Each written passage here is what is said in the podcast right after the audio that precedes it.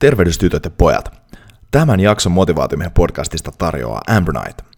Motivaatiomiehen podcastissa on monesti puhuttu ruoasta, ja ruoka voi olla monta asiaa. Se voi olla palkinto, se voi olla sosiaalinen yhdistäjä, se voi olla päihde, se voi olla roskaa, se voi olla taidetta, mutta se on aina ja ennen kaikkea polttoainetta. Ja koska se on aina polttoainetta, niin erityisesti silloin kun oma moottori on kovassa suoritustilassa, pitää polttoaine olla sen mukaista – ja Amber nyt on yksinkertaisesti maailman paras juotava superaateria, jonka avulla tankkaat itsesi suoriutumaan lähes mistä tahansa. Ja tämä alle kahdessa minuutissa valmistuva piirtelö ää, sisältää muun muassa manteleita, kauraproteiinia, nokkosta, levää ja paljon muuta hyvää. Ja mä itse käytän Amber esimerkiksi vaelluksella kokonaisvaltaisena aateriana silloin, kun pitää ottaa safka nopeasti ja on paljon kilometrejä tiedossa. Ja myös arjessa ennen ja jälkeen treenien lisäenergiaa palautumiseen. Ja nyt motivaatiomiehen kuulijana saat 25 pinnan alennuksen Amber Nightin verkkokaupasta, kun käytät koodia motivaatiomies maksaessasi. Eli mene siis sivulle eu.ambronite.com ja ennen checkouttia valitse sieltä Redeem Gift Card Code at checkout ja käytä maksaessasi koodia motivaatiomies. Eli eu.ambronite.com ja koodi oli motivaatiomies. Ei mitään muuta kuin Hyvää huomenta ja tervehdys kaikille motivaatiomiehen kuulijoille.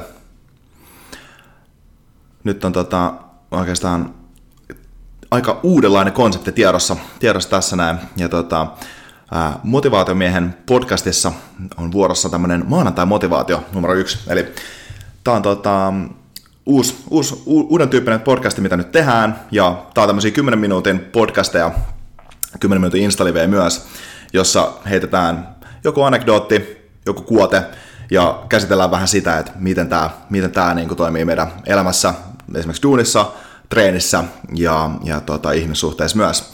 Ja nyt motivaatiomiehen maanantai motivaation ensimmäisenä aiheena ää, on eräs, eräs kuote pari tuhatta vuotta vanhasta kirjasta. Ja mulla on täällä näin, mulla on täällä tämmöistä hienoa, hienoa stoalaista filosofiaa, eli Epiktetusta ja Epiktetun diskursseja. Epiktetus oli tällainen kreikkalainen orja, joka sitten rupesi, rupesi tota, tämä oli filosofia ja muun muassa monen roomalaisten, roomalaisten aatelisten tota, filosofina ja hänen puheistaan sitten koostettu tämmöinen kirja. Ja Epiktetuksen ehkä kuuluisin kuote, ää, mitä on, on, on, se, mitä käydään tästä tänään läpi, on hyvin paljon stoalaisen filosofian ytimessä. Niin tota, otetaan saman tien tästä käsittelyyn. Eli mä luen ekaksi ekaksi englanniksi täältä ja sitten katsotaan vähän sitä, että miten, miten tämä tota, miten tää, ää, kääntyy siitä meille käytäntöön ja, ja myös suomeksi. Eli tämä on Epiktetuksen yhdeltä luennolta. I must die, but must I die bawling? I must be put in chains, but moaning and groaning too. I must be exiled, but is there anything to keep me from going with a smile, calm and self-composed? Eli miten tämä tästä about kääntyy, niin tähän tulee, okei, okay, mun on kuoltava, mutta pitääkö mun mennä pillittäen kohti loppua? Tai että jos mun pitää laittaa kahleisiin, niin pitääkö mun siinä tapauksessa valittaa ja vikistä siitä? Tai hemmetis oikein, jos me laitetaan maan pakoon, niin mikä on estää mua, että mä menen, lähden pois, lähden pois niin tota, hyvässä, hyvässä ryhdissä ja rauhallisesti ja hymyhuulella. Ja toi I must die, but must I die bawling, vaikka se on vähän tällainen ää, aika no, rankkakin esimerkki tästä asiasta, niin se on mielestäni aika lailla lähellä stoalaisen filosofian ydintä. Ja stoalainen filosofia, jos se jostain kertoo, niin se kertoo siitä, että tämä maailma on kaasta, ja me ei voida sille mitään. Me eletään kaauksessa, mutta me voidaan jotain sille, miten me reagoidaan siihen. Ja se oikeastaan tässäkin se pointti, että hei, mä en voi vaikuttaa siihen, jos joku laittaa mut rautoihin tai jotain tällaista. Epiktetus puhuu tässä myös semmoisista esimerkkeistä, että jos joku heittää sut linnaan vaikka, niin se heittää sun kehon sinne linnaan, eikä sun mieltä sinne linnaan. Eli silloinkin, kun oikeastaan sä et edes voi sun tekoja kontrolloida, sä voit kontrolloida sun ajatuksia, tai ainakin sä voit yrittää kontrolloida sun ajatuksia. Ja tämähän on taas stoalainen ideaali. Eihän me kukaan olla superihmisiä sen suhteen, että me pystyttäisiin aina kontrolloimaan meidän ajatuksia tai tunteita, ja no, siihen itse asiassa löytyykin muutamia vinkkejä aikaisemmasta motivaatiomien podcastista, ne voi käydä itsensä johtamisen suhteen tsekkaa, mutta me voidaan, jos me saadaan edes pikkasen inkrementaalisia lisäyksiä, niin siitä tulee ihan, ihan hyviä, hyviä gensejä. Että esimerkiksi miettii tätä samaa tilannetta, että on vaikka duunitilanne, ja ehkä omasta maailmasta pystyy helpo, helposti antaakin näitä esimerkkejä, mutta tämä, että niin kuin, uh, I must call, but, but must I complain about it? Eli että, niin kuin, että jos mun pitää tehdä jotain asiaa, joku täskiduunis, joka vituttaa jo valmiiksi, niin pitääkö siitä valittaa? Ei välttämättä. Tai siitä voi valittaa, ja sitten se voi silti tehdä. Tai sitten se voi vaan tehdä.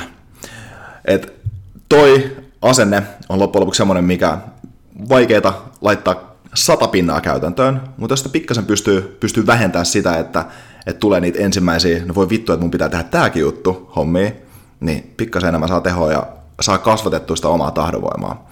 Koska loppujen lopuksi ei mekään pysty aina päättämään niitä taskejä, mitä me tehdään. Me ei pysty välttämättä Ää, joskus tulee sellaisia tilanteita, että joko sun kollega tai asiakas tai joku tämmöinen pyytää sua jotain, tekee jotain semmoista, mitä sä et halua tehdä, niin mitä siinä tapauksessa pitää tehdä? Valittaa tilanteesta, harvitella sitä, jolle sä et voi mitään, vai mennä eteenpäin. Ja toihan on oikeastaan itse asiassa mielenkiintoinen juttu valittamisessa, että valittaminen by default on tietyllä tavalla turhaa. Sä sanot jotain, tai sä murehdit asiaa, millä sä et voi mitään. Ja toi on oksymoroni itsessään, että jos sä et voi sille mitään, niin miksi sit valittaa.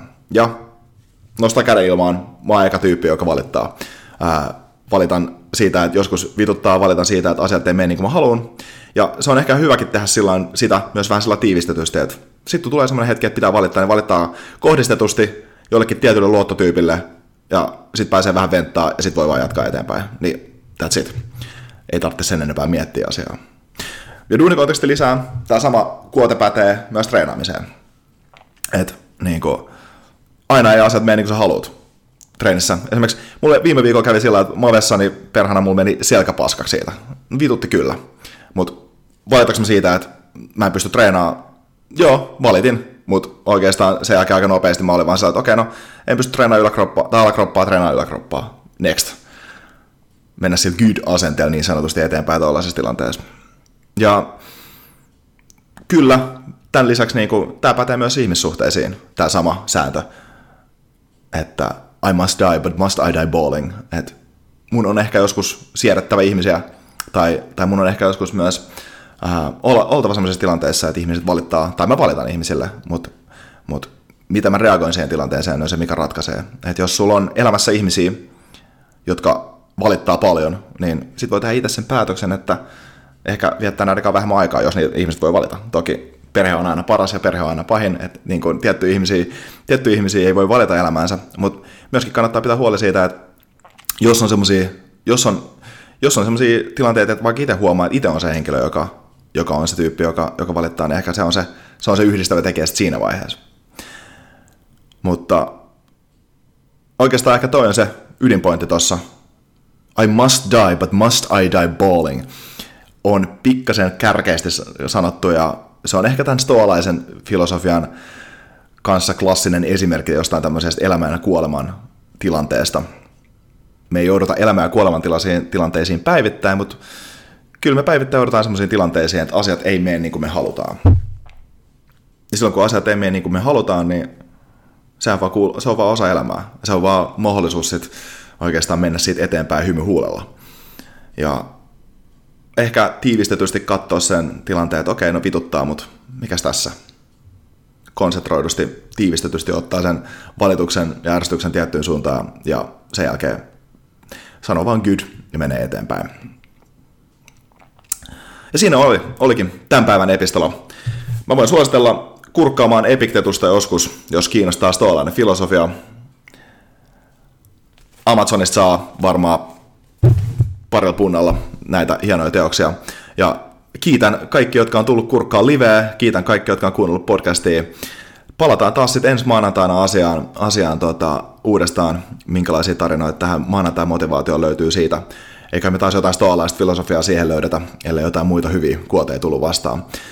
Mutta mä otan tästä näin kupin kahvia ja sitten tota, lähden kohti duunia, niin vahvaa työviikkoa kaikille siellä ja palataan asiaan. Thanks.